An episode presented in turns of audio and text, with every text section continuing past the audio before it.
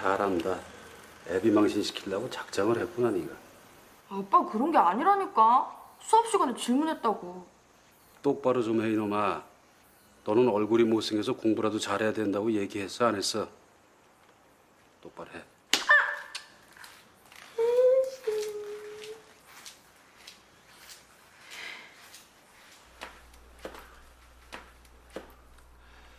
다른 애들은 다 수업하는데 혼자 복도에 나와 있을 때 기분 묘하고 가슴 설레이지 않니? 나만 빼고 시간이 멈춘 것 같고 말이야. 지금 누구 놀리세요? 벌 받는데 뭐가 신기해요? 5월 11일 수요일 FM 영화 음악 시작하겠습니다. 저는 김세윤이고요. 오늘 첫 곡은요. 2007년 작품이죠. 정윤철 감독의 영화 좋지 아니한가에서 크라잉넛의 순위 우주로였습니다. 저는 이 영화 보고요. 어, 크라잉넛의 좋지 아니한가라는 주제곡보다 이 순위 우주로가 더 좋았어요. 영화에서 이 노래 나올 때 되게 좋더라고요. 음, 그 전에 들려드린 장면은 영화 속에서 용선, 주인공이죠. 화자이기도 하고요. 용선이가 수업 시간에 선생님께 질문했다는 이유로 복도로 쫓겨난 상황이에요. 그런데 바로 이 용선이의 아빠가 이 학교 선생님이거든요. 천호진 씨가 연기를 하죠. 그래서 복도에서 지나가면서 자기 딸내미를 혼내고 갑니다.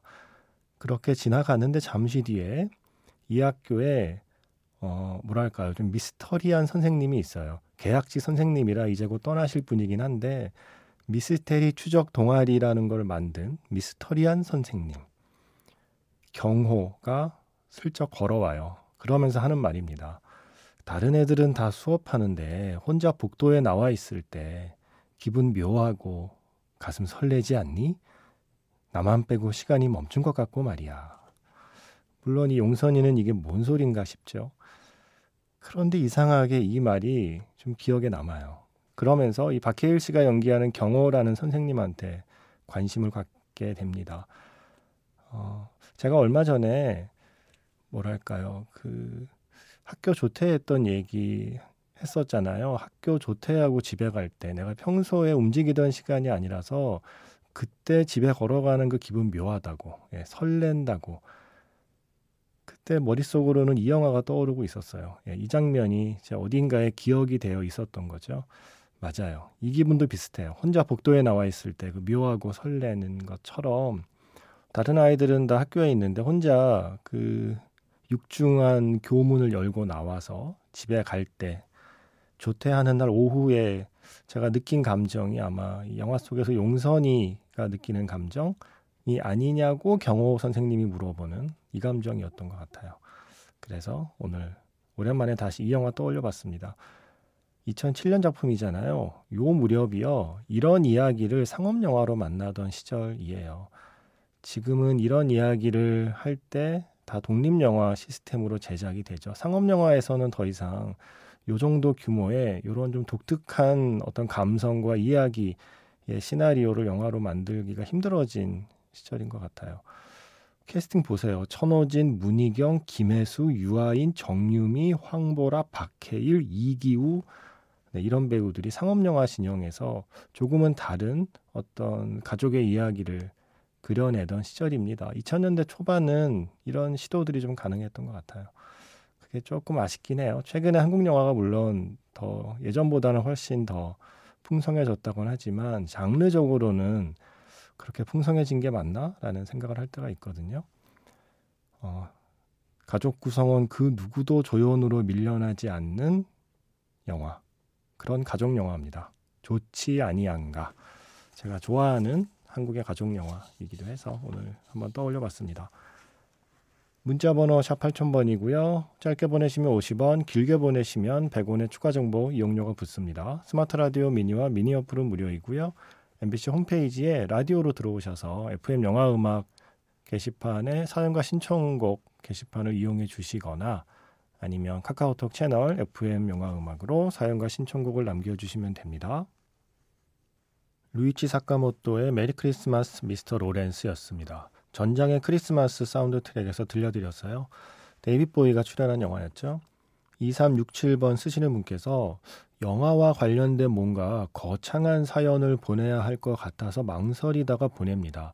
사실 이 음악은 겨울에 들어야 하는데 하시면서 류이치 사카모토의 Merry Christmas Mr. Lawrence 신청합니다 라고 하셨어요. 음, 겨울 음악을 봄에 들을 때 기분 묘하고 가슴 설레지 않나요? 나만 빼고 시간이 멈춘 것 같고 말이에요. 네. 조치 한양가의 경호 선생님이라면 아마 이렇게 말하지 않았을까요? 사실 이 음악은 저는 겨울 음악이라고 생각해 본 적은 없어요. 영화의 제목이 전장의 크리스마스고 곡 제목에 크리스마스가 들어가긴 하는데도 이 음악은 뭔가 계절감이 있진 않았거든요, 저한테. 러브레터의 음악하고는 좀 달랐어요. 그런데 또 말씀을 듣고 보니 겨울 음악이긴 하네요. 그죠? 하지만 언제 들어도 좋은 음악입니다. 유이치 사카모토의 음악들은 특히 그렇죠. 그리고 영화와 관련된 뭔가 거창한 걸 보내야 할 것 같다는 생각은 지금 얼른요 이렇게 구겨버리세요. 예. 그 생각을 구겨서 휴지통에 넣으시면 됩니다. 거창한 걸 보내야 할 것 같은 생각은 다 버려주시면 됩니다. 그냥 보내시면 됩니다. 그냥 듣고 싶은 노래가 떠오르면 그 노래만 보내셔도 되고요. 영화 얘기하고 싶으시면 영화 얘기해도 되고요. 영화 얘기 말고 뭐 딴 얘기 하고 싶으시면 딴 얘기를 해도 되고요. 예, 욕설과 비속어만 사용하지 않으시면 됩니다. 그리고 이세라 씨가 음, 좋지 아니한가를 소개하고 나니까 가족에 대한 사연이 눈에 들어오네요. 이렇게 쓰셨어요. 저에게는 다섯 살 터울의 남동생이 있습니다. 매사 심드렁한 저와 다르게 동생은 주변을 많이 신경 쓰고 자신에게 혹독한 면이 있어요. 그래서인지 동생은 어릴 때부터 자주 악몽을 꾸고는 했고 저는 그때마저도 심드렁하게 이런 쫄보라고 놀리곤 했어요. 그럴 때마다 동생은 짜증을 내다가 웃어버렸는데 그 웃음을 보려고 계속 놀려댔는지도 모르겠네요. 얼마 전에 바람이 다정한 어느 밤에 야간 산책을 하다가 동생과 통화를 했는데 이제 30대 중반의 한 아이의 아빠가 된 지금도 동생은 여전히 악몽을 꾼다고 하더라고요. 그 말을 듣고 이번에는 쫄보라고 놀리는 대신에 그냥 저의 진심을 말해줬어요. 네가 누구한테 쫓기고 시달리든 내가 꼭 구해줄게. 쫄지 마라. 사실 이런 말을 하면 동생이 닭살 돋는다고 할 것 같았는데 예상외로 웃으면서 고맙다고 하더라고요.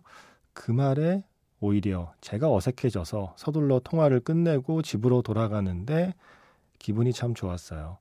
저에게 동생은 무조건적인 사랑이 무엇인지 알게 해주고 누군가를 돌보는 것이 어떤 것인지 가르쳐 준 존재예요.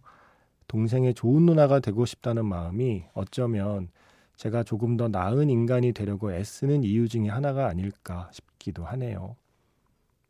하시면서 신청곡은 영화 Boyhood에서 Family of the Year의 Hero 신청하셨습니다. 이 영화 보고 나왔을 때 동생 생각 엄청 많이 했다고요. 아, 맞아요. 이 영화 주인공에게 누나가 있었죠. 리차드 링클레이터 감독의 딸이 직접 연기한 그 누나. 어, 그렇군요. 그래도 누나가 있어서 좀 삶의 위기의 순간에 이 동생이 좀 든든함을 느끼잖아요.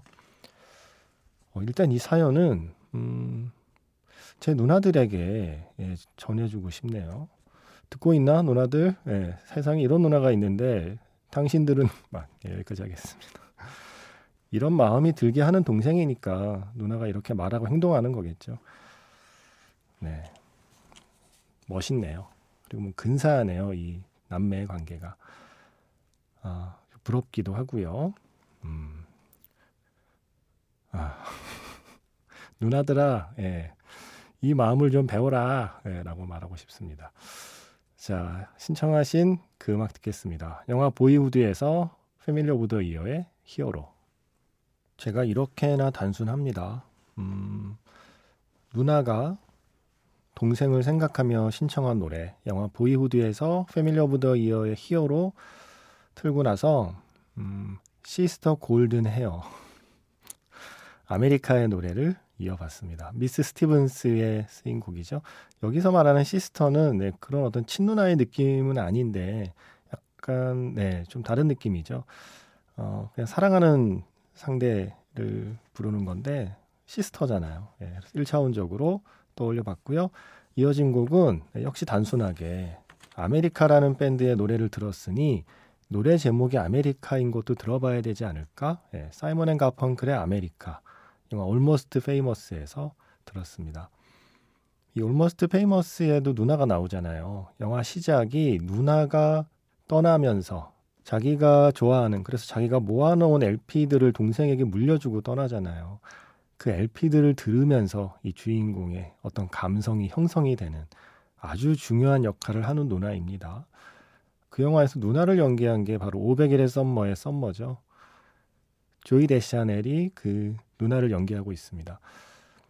다 이게 키워드가 돼요. 연결고리가 있어요. 제가 1차원적이고 네, 단순하게 선곡은 했다고 하지만 네, 다 따져보면 연결, 연결고리가 다 있습니다. Boyhood의 누나, Miss Stevens의 Sister Golden Hair, Almost Famous의 누나가 동생에게 물려주고 간 LP 그러면서 어, 그때 자기가 떠날 때 이 노래를 틀어놓고 엄마한테 이제 떠난다고 선포하잖아요. 아주 중요한 노래였습니다. 아메리카.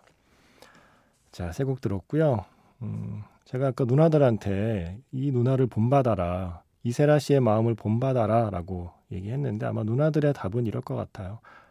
서명 씨가 신청하신 이 영화의 제목이지 않을까 싶어요. Our Idiot Brother. 아, 이 영화 재밌는데. 예, Our Idiot Brother. 이게 그 폴러드 있죠. 예, 앤트맨 폴러드가 출연한 코미디 영화예요. 가족 영화고요. 아, 이 영화에서 또 주인공의 잠깐 누나였나요, 동생이었나요? 누나였던 것 같은데 그 누나를 연기한 것도 역시 조이 데샤넬인데요. 예, 아, 누나였나? 하여튼간 네 남매들의 이야기인데 거기서 바로 Our Idiot Brother로 지칭되는 그 주인공이 앤트맨 폴 러드예요. 아, 이 영화 재밌어요. 예, Our Idiot Brother. 뭐 어쨌든 우리 누나들의 마음은 이런 거겠죠. Our Idiot Brother라고 생각할 것 같습니다. 자, 서미영 씨의 신청곡은 윌리 넬슨의 Wonderful Future거든요. 이 노래 준비했고요. 음, 계속 남매 얘기해서 자매님들이 서운해하실 것 같아서 영화 세자매 사랑이 아니라 말하지 말아요. 이소라 씨의 노래 이지원 씨의 신청곡이거든요. 자, 이렇게 두 곡 듣고요. 영화 자판기에서 만나겠습니다.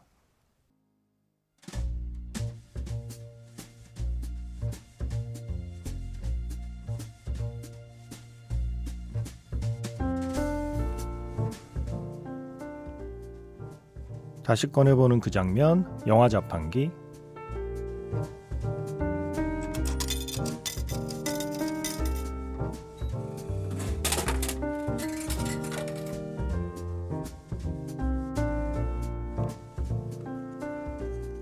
다시 꺼내보는 그 장면, 영화 자판기.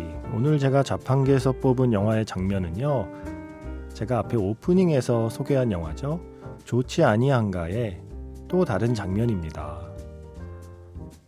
미스터리 추적 동아리를 만든 정말 미스터리한 선생님 경호의 집에 용선이가 놀러 가죠. 한때는 영화 감독을 꿈꾸던 선생님께서 예전에 자신이 만들었다는 단편 영화를 보여줍니다. 원시인들이 마카레나 춤을 추는 참 이상한 영화. 선생님이 만든 영화는 선생님을 닮아서 정말 미스터리합니다.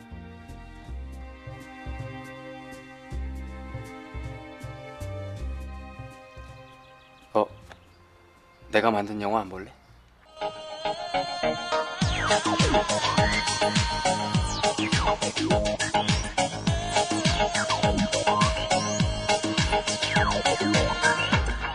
저게 선생님이 만든 영화예요? 어. 졸업작품. 단편이지만 평도 좋았어. 왜 표정이 그래? 이상하니? 좀 이상하죠. 근데 제목이 뭐예요? 허머로 댄스. 아까 저거 이 영화로 상 받은 거야.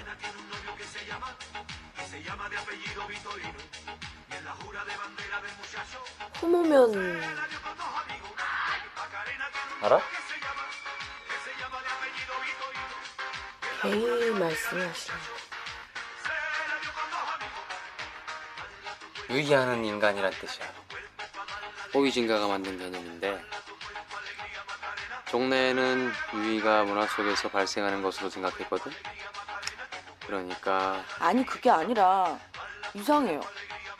하여튼 원신이 무슨 저런 춤을 춰요. 당연히 저런 춤을 안 췄지.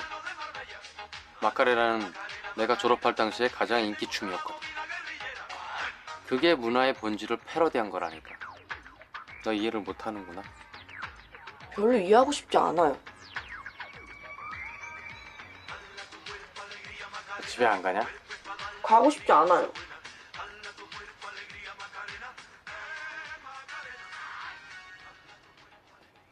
선생님은 밥도 안 먹어요?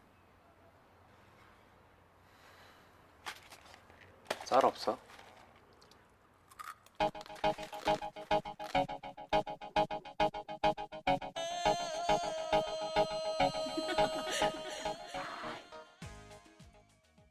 다시 꺼내보는 그 장면, 영화 자판기. 오늘 오프닝으로 소개한 영화 좋지 아니한가의 또 다른 장면입니다. 이 미스터리한 선생님 경호는 원래 영화 감독을 꿈꾸던 사람이죠. 집에 막 이런저런 비디오 테이프가 쌓여 있어요. 그런데 그 중에 하나, 자신이 연출했던 단편 영화 호모 루덴스를 함께 보는 장면입니다. 호모 루덴스의 호모의 뜻도 잘 모르는 용선이가 이 선생님이 만든 영화의 깊은 뜻을 알 리가 없죠. 저도 모르겠던데요. 그 깊은 뜻을 원시인들이 마카레나 춤을 열심히 추고 있습니다.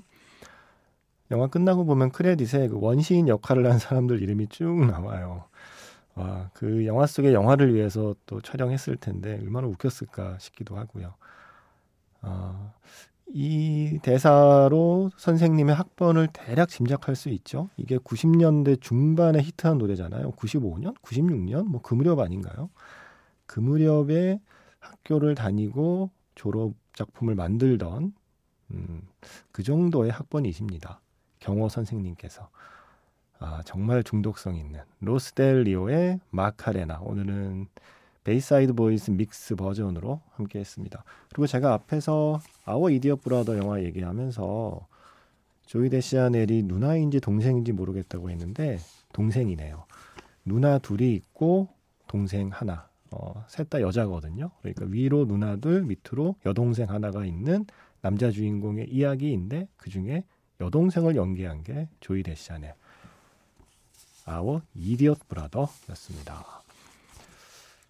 자, 마카레나에 필적할 만한 이 중독성 있는 음악들, 음, 싸이의 강남 스타일을 떠올리셨겠지만 일단 오늘은 그 노래 안 골랐습니다. 어, 이 노래를 한번 떠올려 봤어요. 소피 씨께서 최근에 조은지 감독이 연출한 장르만 로맨스 재밌게 보셨다고요. 더 흥행했어도 좋았을 텐데라고 하시면서 마지막 end credit 올라갈 때 나오는 음악 신청하셨거든요.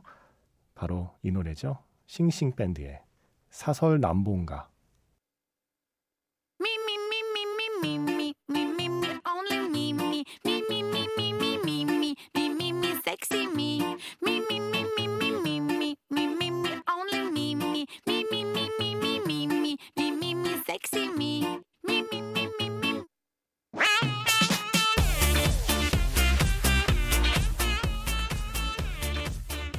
나중에 한번 수능 금지송 특집 한번 해볼까요? 네, 그때 다시 듣게 될 수 있습니다. 자, 장르만 로맨스에서 씽씽밴드의 사설 난봉가에 이어진 곡은요. 영화 당갈에서 당갈, 달레르 멘디의 노래였고요. 지금 흐르고 있는 곡은 영화 스파이, 코미디 영화 있죠? 스파이에서 민민미 세레브로의 노래입니다. 저는 내일 인사드릴게요. 지금까지 FM 영화 음악, 저는 김세윤이었습니다.